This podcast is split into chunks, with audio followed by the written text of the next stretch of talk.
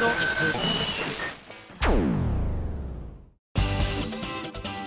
井あさみのシンガーソングゲーマー。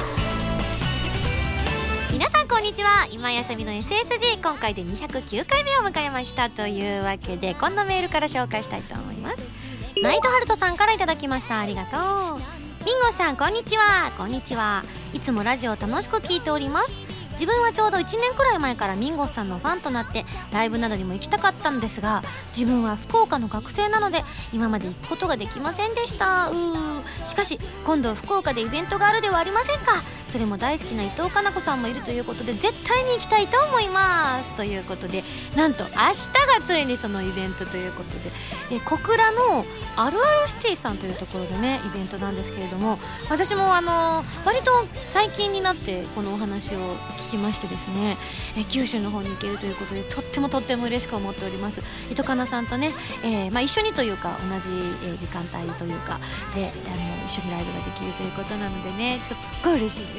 で伊藤かなさんの歌もねちょっと横で聴いてようかななんて思ってるんですけれども。はい、え、ナイトハルトさんチケットの方は取れましたか？ね素敵な時間過ごしましょうね。はいというわけでですねえーナイトハルトさんからこんな質問が来てます。ところで自分はイベント初心者なのですがライブなどのイベントで必需品といえば何でしょうか？よろしければ教えてください。というふうにいただきました。そうですね、まあ、一番大事なのは体じゃないですか。あの丈夫な体でやってくるっていうことだと思うんですよねここの多分あるあるシティさんのイベントの方は立ちだと思うのでおそらくなんですけどちょっと私もわからないんですけれども、まあ、大抵ライブだと皆さんお立ちになっていらっしゃるので個人的には自分が行く時に気をつけてるのはあの疲れない靴で来るっていうのが結構大事かなと思ってるんですけれども、まあ、人によってはあれですね着替えを持ってくる方もいらっしゃるそうですね。あのー例えばライブ T シャツとか売ってる時とかはすぐ着替えてとかいうこともあると思うんですけれどもそういうのがねおそらくここの会場ではないんじゃないかななんて思っているので、えーこう汗だくになっちゃった時に帰りにねこう着て帰れるようなお洋服を用意しとくのもいいんじゃないかななんて思ったりしますけどね。あとはやっぱり個人的にはねサイニウムさんを持っていると楽しいのかななんて思ったりしますがどうなんでしょう？結構ねあの地方のイベント行くとあのサイニウム派の方とそうじゃない方方が結構ねパキッと分かれるので福岡の地がどういう,、えーこう皆さんの文化になっているのかちょっと私もわからないのでねもしよかったらね一緒に行こうかななんて思ってるお友達に聞いていただけるといいんですけれどもちなみに個人的にはまだ何を歌うかこの段階ではぼんやりとしか決めていないのですがおそらくじゃああの、ま、持ってくる過程としてお話しさせていただくとおそらくピンクは持ってると楽しいかもしれないですね。他の色はちょっと微妙にわからないのですが青とか赤とかかなみたいな。ちょっとね今からこの収録が終わった後にスタッフさんと相談したいななんて思っておりますけれども結構ね時間もたっぷりありますのでおしゃべりしつつ、えーこうイベントを楽しみたいと思っておりますのでね。ナイトハルトさんもぜひぜひ健康に気をつけてな本当に困った時は何も持ってこなくて大丈夫ですからね。あの荷物とか預けられるところがあるかどうかもちょっと私もわからないので、ね、ちょっと少なめの荷物で来るといいかもしれないですね。はいというわけで楽しい時間を過ごしましょうね。はい今日はじゃあ早速ですけれども次のコーナー行きたいと思います。それでは次のコーナー行く前に CM です。どうぞ。今井麻美の10枚目のシングル「 Dear Darlingが好評発売中です。タイトルチューンの「ディアダーリンを含む3曲入り CD になっています。あなたの笑顔にあと3センチ。可愛くて元気な楽曲に仕上がりました。ぜひ聴いてみてくださいね。今井麻美の3枚目のアルバム「 Precious Sounds が絶賛発売中です。2012年私の音楽活動がたっぷり詰まった音のあふれる素敵なアルバムになりました。ブルーレイ付き限定版には新曲のミュージックビデオも入っています。ぜひいろいろな音を感じてくださいね。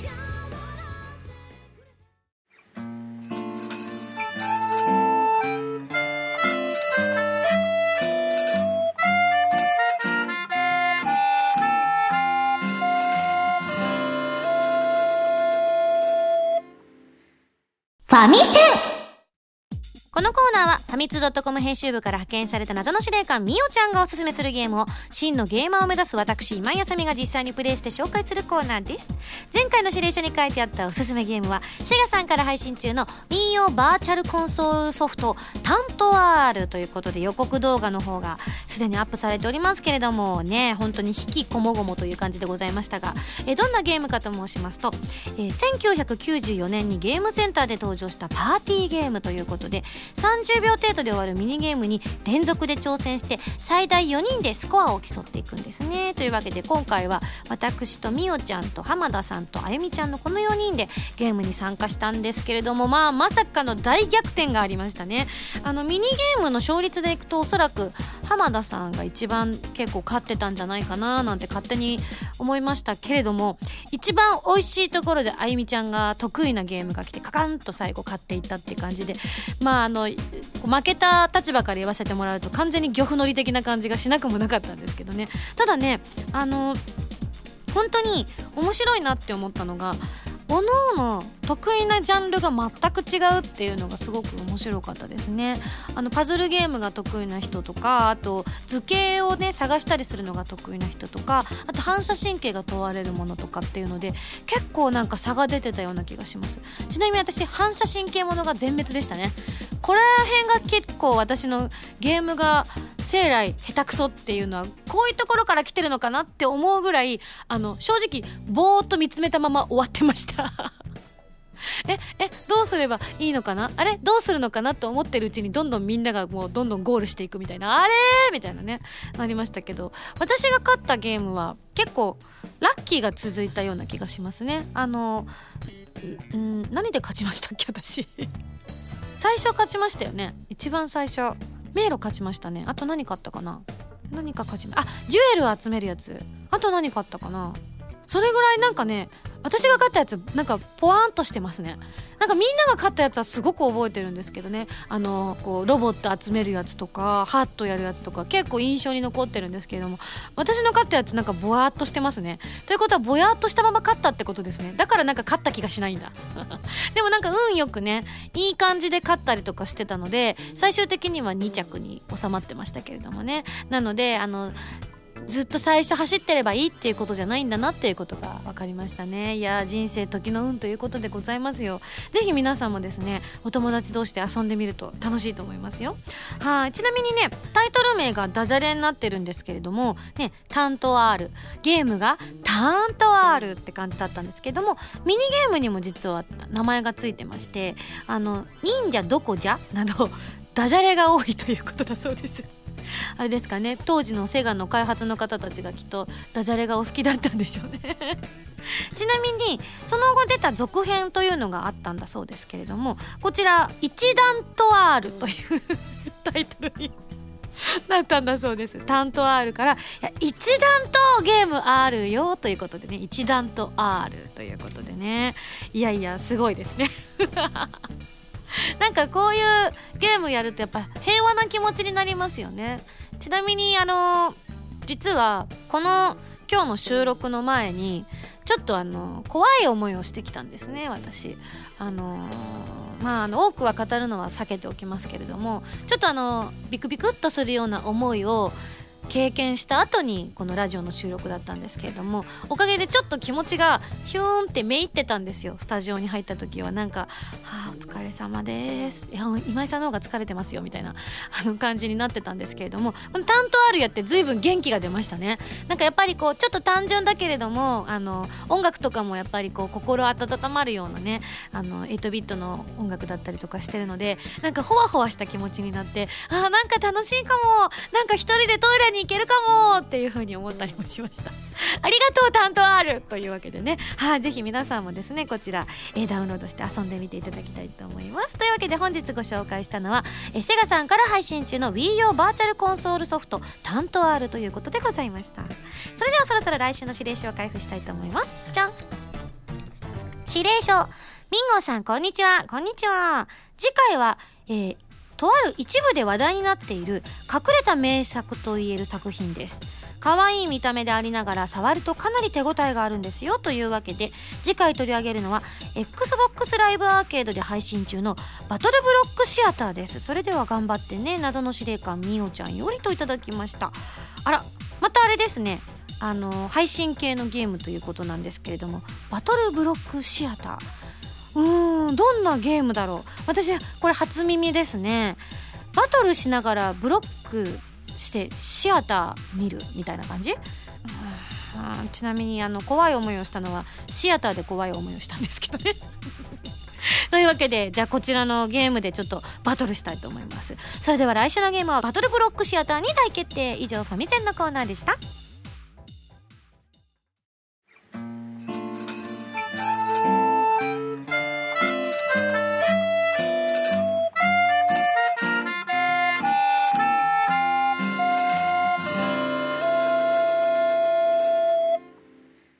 ミンゴスだよ。お便りコー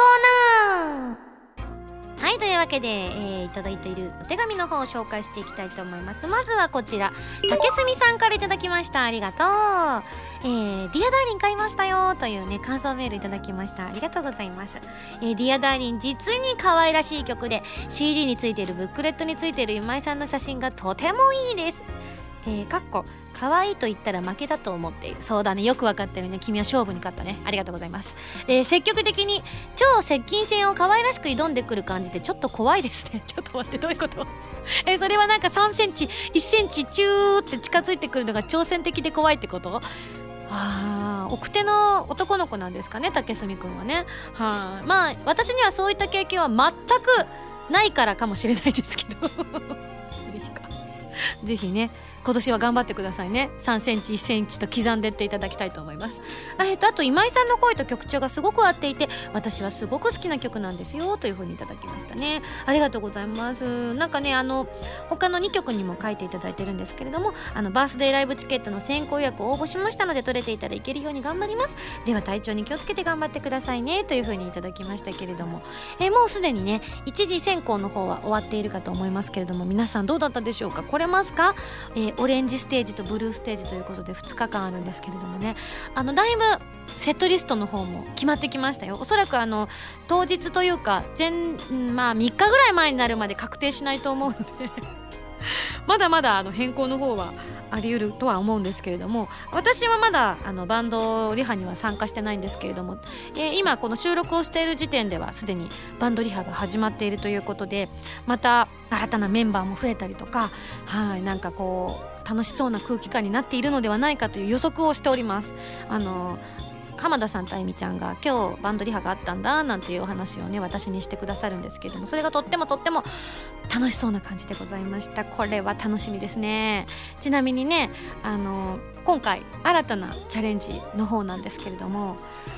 一度チャレンジしたことがあるものも大きなステージではやったことがないので、えー、今回大きなステージでやってみようというものもあったりとかしてかなり私のハードルが高くなってます。まずいですね。これは頑張らないとということで、えー、準備の方しっかりとしてですね皆さんに楽しんでいただけるように頑張りたいと思っておりますね。まあ、そんな中実はライブの準備もそうなんですけれどもあの Dear Darling の発売記念イベントの方が先日からねちょこちょこと始まっておりまして、えー、現時点では初日の、えー、1回目のイベントが終わったという状態でございます。なので秋葉原のゲーマーズさんでのイベントが終わった後ということなんですけれどもそこでちょっとねいろんなハプニングが個人的には起きまして というのもですねあのー、いつもよりちょっと遅めの入りだったんですよね。というのも私の前に原由美さんが同じ場所でイベントをされていて由美さんが終わった後に私があの入ってっていう交代という感じだったのでちょうど長谷川明子ちゃんのライブの日だったんですよねで由美さんは自分のイベントが終わったらそのままもう秋のとこに行くって聞いてたのですれ違わないかなって思ってたんですけれどもまだ由美ちゃんがいてくれて私が入るところところまでで行ったらなんか異様な盛り上がりを見せてるんですよ。キャーわーみたいな。何やってんだろうと思ってガチャって入ったらみんなで大富豪やってるんですよね。ええと思って。なんかあのー、こうゆみちゃんが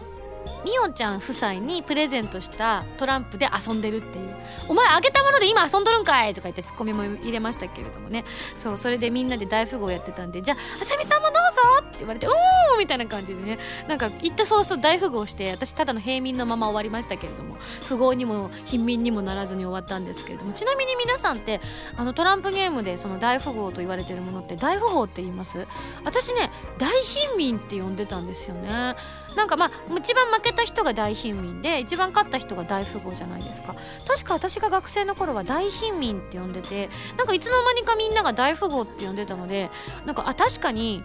富豪で呼んだ方が聞こえがいいよなとは思ったんですよね。なんでわざわざ一番負けた人の方をタイトルにしてるんだろうってその頃もなんとなく思ってたんですけれども大富豪やろうよって言われて同じゲームだって気づいた時にああそうだよね大富豪のがいいよねなんて思ったりもしたんですけれどもその時確かみんなは大富豪って呼んでましたね。でこうユミさんが勝ってですね喜びさんでねじゃあ秋のライブ行ってきますみたいな。リハしに行きますみたいな感じでね嬉しそうに出てったんですけどあれ大貧民になってたらきっとちょっとシューンといったんでしょうね。ね、あのイベントの方も勝った後と負けた後に出るのだと雰囲気が違うんじゃないかみたいにスタッフが噂してたんですけども行かれた方はどうだったんでしょうか。ちなみにそんな中私はこう嵐のように去ってった由美ちゃんを見送った後にですねじゃあ自分の準備をするかと思ったんですけれどもなんかあの何て言うんでしょうね。ぼんやりしてしまいましていつもだったらどんなことをしようかっていうのを頭の中で自分でパパパパッと計算してあこんな話してこんな話してこんな風にみんなに話を聞いてじゃあここで歌ってっていう風にやるんですけれどもなんかその日はね頭の回転があんまり良くなくてとりあえず最初に歌うか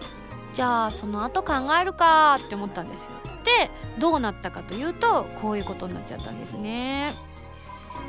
えーとこちら。ハンドルネームエナドリ不足さんから頂きました。ありがとう、えー、私たちの時間軸ではついさっきゲーマーズ秋葉原店さんでの「 Dear Darling 発売記念イベントが終わったところなんですよ。ということで、えー、ミンゴスさんの単独イベントに行くのは今回が初めてだったのですがミンゴスとの距離が3センチとまではいきませんがあんなに近いとは思いませんでした。今まで参加してきた他のイベントでは手を挙げたり声を上げたりするのがちょっと恥ずかしくてこっそり参加していたんです。しかしミンゴスに当てられて曲の感想を伝えしてからというもののああの子だね。分かりました私。あの左側から多分4列目ぐらいに座ってた子ですね。分かりましたよ。はい。えーと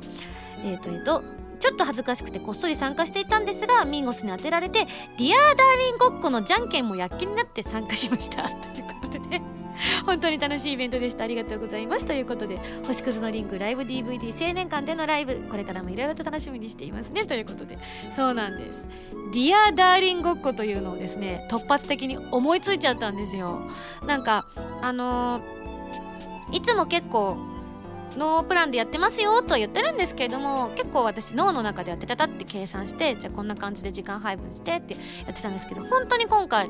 もうピョって歌から入ってしまったのででしかも出花をすごくくじかれちゃったんですね。あの Dear Darling って過去 Precious Sounds のライブの中でも結構歌ったんですけれども、まあ、だから皆さんの前ですでに3回は披露している曲になってるはずなんですけれども、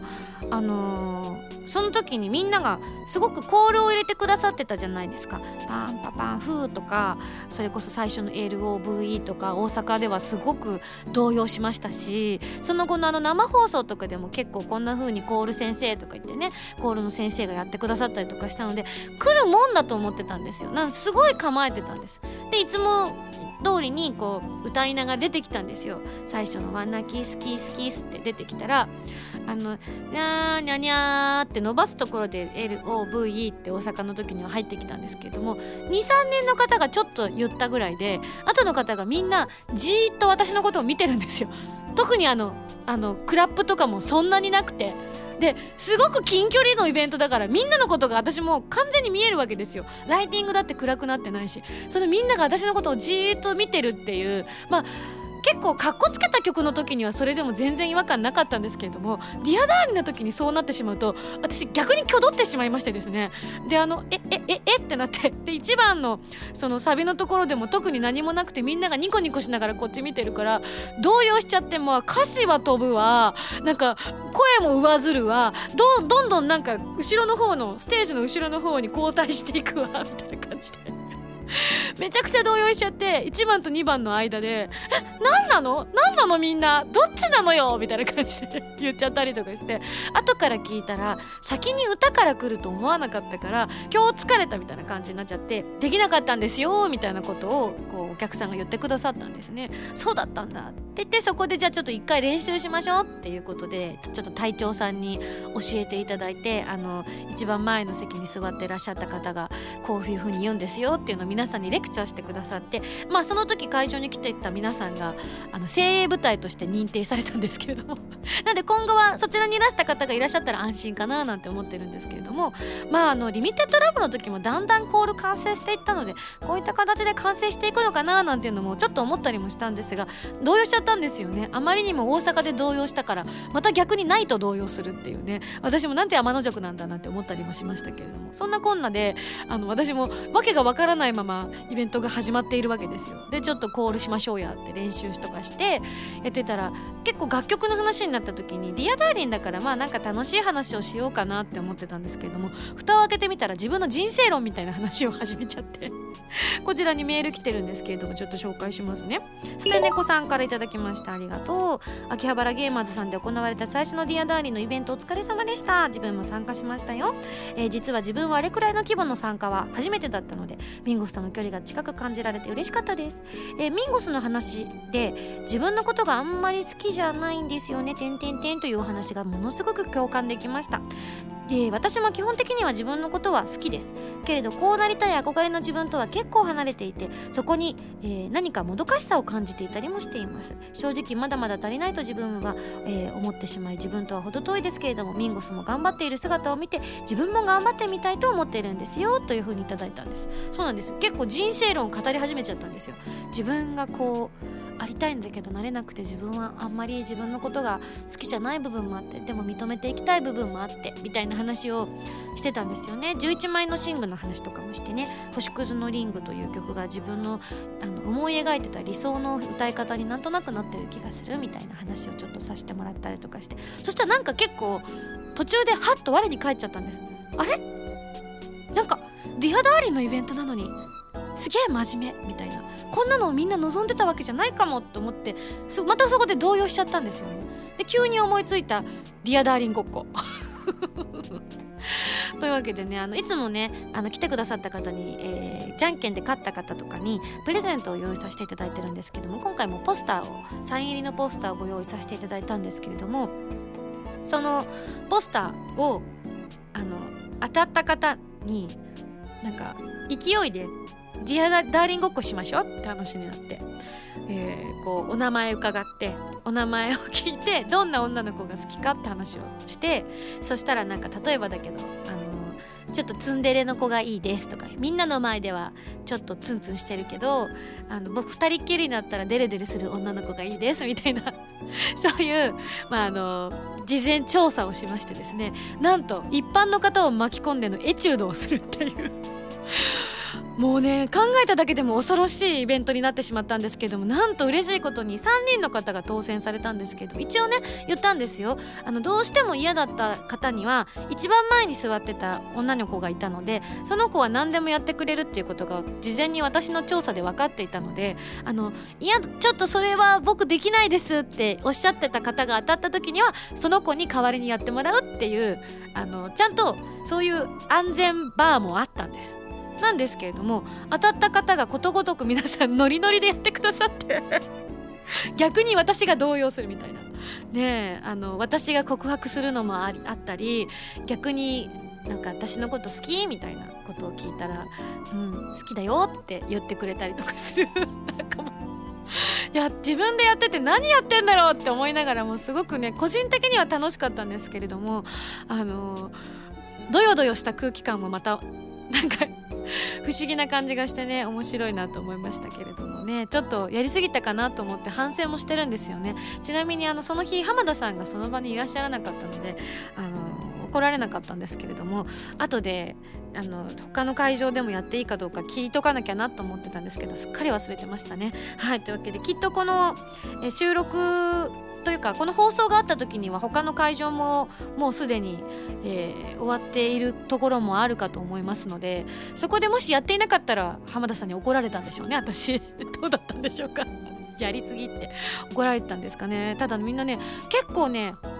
喜んでくださってたんですけどね。どうなんでしょうか。はいじゃあ後で確認したいと思います。はいね次回「ディアダーリンごっこ」ができてたかな？どうだったかな？まああと今今日が4月の27日ということなのでね下着の方も、えー、映画の方がすでに封が切られてるという状態になってるかと思いますけれども皆さん見ていただけましたでしょうか？めちゃくちゃ頑張ったんですクリスが。もう本当にねまだ見ていらっしゃらない方いると思うのでネタバレは避けたいなと思うんですけれどもあのその前の前の週の公開だったコープスとそしてシュタインズゲートとまさかね今年の4月に私が関わらせていただいている、えー、作品が立て続けに映画館で見られるというのが本当になんか不思議な感じがしてなんか感動と動揺と どういう気持ちで見ていいのかわからないというこう不思議な思いで見てたりもしたんですけれども下着の方は私あの事前の試写会の方で拝見させていただきましてですね。そちらで本当になんかいろんな感動でなんか胸がいっぱいになりましたね。その時一緒にあのキャストの方も何人か来てらっしゃってあの岡部倫太郎役の宮野真守さんとそしてあのフェイリスニャンニャン役の桃井春子さんと私がその時の会にはいたんですけれどもあとね歌い手さんのあやねちゃんとかもいたんですけれどもあの終わった後にスタッフさんとね監督さんとかもちょうどその会に見にいらしてて終わった後にじゃあちょっと一言ずつメッセージをなんていうので最初に監督がお話をされたんですけれどももうそれが本当に一番私そこで泣いちゃいましたね。やっぱり演じている本人なのでいろんな思いで映画を見ていたので純粋にまだ1回目を見れなかった部分もあったのでまたもう一回見たいなと思ってるんですけどもちろん劇場でね見たいなと思ってるんですけどあのー、うん終わった後に不思議な感覚でやっとやっと映画終わったと思ってなんか脱力してるとねあの宮野君とかが「お疲れ!」本当疲れみたいな感じでね言ってくれたりとかして「ふん疲れたよ見るの疲れたよ」なんて言ってたりもしたんですが一番あの若林監督のお言葉でなんか胸にズキュンって刺さってもう涙が止めどなく溢れてきて最後ちょっとご挨拶させてもらったりとかして皆さんにね本当に感謝感謝で映画を見ることができたんですけれどもぜひまだの方あの私の特にコップスパーティーもそうなんですけれどもシュタインズゲートはかなり重圧のかかった収録でもあったのですごく責任感を感じながら収録の方を進めていたのでぜひぜひその私の出し切ったものをですね、えー、私のことを少しでも気に入ってくださっている方は、えー、見てほしいなというふうに思っております。そこをな、ね、ちょっとどうしようかなと思っている方そこをなんとか なんとか劇場まで 足を運んでいただいてあの一度と言わず二度三度とねあのコープスの方は1週間で終わってしまったのでもう劇場で見ることはできないのでぜひ DVD が発売された時にはねの部屋を明るくしてぜひ見ていただきたいなと思ってるんですけれども。はいシュタインズゲートまだまだやっておりますのでお近くの劇場の方に足を運んでください。ひょっとしたらねあの近くの劇場でやってないよって方もいらっしゃると思うんですけれどもねゴールデンウィークとかちょっとねあの足を伸ばしていただいてぜひ見てください。本当に今井あさみの人生の軌跡がそこに刻まれたかなっていうふうに思ってます。はいというわけで、えー、いろんなディアダーリンからシュタインズゲートコープスの話もさせていただきましたけれどもいや劇場っていいですね。なんか夢が膨らみました。自分の歌が劇場で聴ける日が来るとは。思ってませんでしたからね。コープスの方ではねオープニング聞いてちょっと胸がじんとしました。はいというわけで皆さんの応援のおかげです。ありがとうございます。はいというわけでそろそろ締めたいと思います。以上ミンゴスだよ。お便りコーナーでした。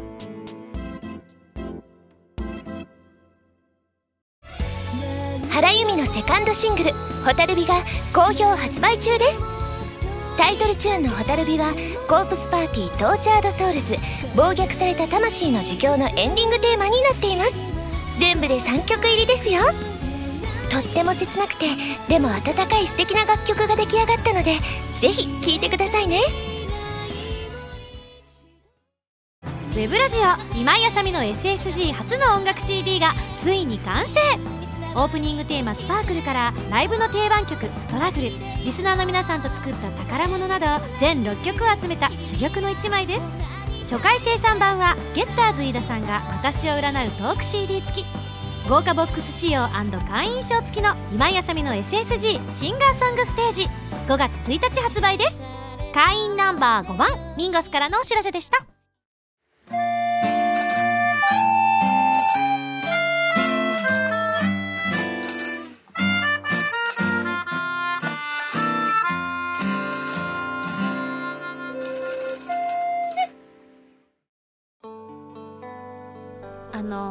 そらくコープスのラジオの方でねいろんなお話をするかと思います、えー、結構ラジオのスタッフみんなと見に行ったものですからぜひぜひこちらのねその時の様子だったり感想だったりとかいうのを一緒に行った原由美ちゃんとですねそのコープスのラジオの現場でお話ししたいなと思っておりますのでえそちらの方もお聞きいただきたいと思います。音声さんでやっておりますので月1の更新になりますがぜひぜひご確認いただければと思います、えー、おそらく映画を見に行った、えー、しばらく後に収録があるかと思いますのでねその時由美さんはどう思ったのか いろいろ聞きたいと思います。私はもうなんか私は台本を知っていたのでね正直どこで怖いシーンが来るかも全て把握していたので事前に目を閉じるとかあの造作もないことだったんですけども由美さんは初初見だったのでかなり動揺していたんじゃないかななんて思っております。その時の感想をぜひ聞きたいと思っております。はいというわけでそんなコープスパーティーのね劇場でも上映されました、えー、こちらのコープスパーティートーチャードソウルズ暴虐された魂の呪叫のオープニングテーマとなっております。私の11枚目のシングル「星屑のリング」が発売されますよ。発売は6月の26日。通常版と PV を収録した DVD 付き限定版の2種類を用意しております。あちなみに PV の方は怖くないです。怖くないです。寒いだけです。なのでぜひぜひこちらもあの芸術的な感じの作品に仕上がってますのでチェックしていただきたいと思います。はい皆さんの感想をお待ちしたいと思います、えー、そして私のバースデーライブが刻々と近づいております。もう1ヶ月切りましたね。今回 2days ということで25日がブルーステージ26日がオレンジステージということで会場は日本青年館さんで行われます、えー、4月の27日本日から抽選二次選考販売が始まりますので一時買いそびれてしまった方当たらなかった方もしいらっしゃいましたら受付は E プラスさんの方で行っておりますのでぜひぜひご応募いただければと思います。お待ちしております、えー、そして2012年12月22日に行われましたプレシャスサウンズのですねツアーの東京公演の、えー、ライブブルーレイ &DVD が発売されることになりました。発売は5月の29日で、えー、本編の他に私や原由美ちゃんそしてプラス A メンバーのオーディオコメンタリーなども収録されておりますのでぜひぜひ聴いてください、えーゆみちゃんと私が喋ってるパートもかなり多いんですけれども、えー、結構プラス A メンバーだけで喋ってるパートとかもあってかなり面白いことになってます、えー、今まで見れなかったプラス A メンバーのいろんな側面がここでまた見れるんじゃないかなと思って私のライブのねスタッフさんみんな面白いななんて思っていただけるんじゃないかなと思ってます。ちなみにあのダンサーさんのお声なんかも聞けますので必聴でございます。はいぜひぜひこちらもよろしくお願いいたします。そして続きまして SSG200 回突破を記念した SSG ボーナスステージ第6弾で初の音楽 CD 今休みの SSG シンガーソングステージが5月1日に発売されます。スパークルリグレット海と空と君とストラグル参加の祈り新曲の宝物を収録したディスク1に加え初回生産版は占い師のゲッターズ飯田さんをゲストに招きトークを収録したディスク2の2枚組になります。さらに過去の SSG ボーナスステージシリーズの CDDVD を収納できる特別仕様のケースや SSG 会員証もついてきますのでぜひぜひチェックしてください。ちなみに会員証のデザインは私がさせていただきましたよということで、え、ちなみにゲッターズ飯田さんもツイッターをされているそうで私も先日フォローさせていただきました。いやーゲッターズさんはね神ですよ。あのアイドルの大堀めさんもおっしゃってました。はい。というわけでゲッターズさんの占いは当たると私は思いますのでぜひこちら何をおっしゃっていたのか本当にいいことも悪いこともおっしゃってくださったのでこちらもチェックしていただきたい番組では皆さんからのメールを募集しております。普通歌ぎて歌など各コーナー宛に送ってくださいね。宛先はファミツドットコムの応募フォームまたはホームページに書いてあるアドレスからメールで応募する際は題名に各コーナータイトルを本文にハンドルネームとお名前を書いて送ってきてくださいね。次回の配信は2013年5月4日土曜日となっておりますので私大阪にいる感じでございますね。きっとゆみちゃんが今頃ね元気になってるんでしょうね。大阪の空気ですはいというわけでまた来週土曜日に一緒に SSG しちゃいましょうお相手は今井あさみでした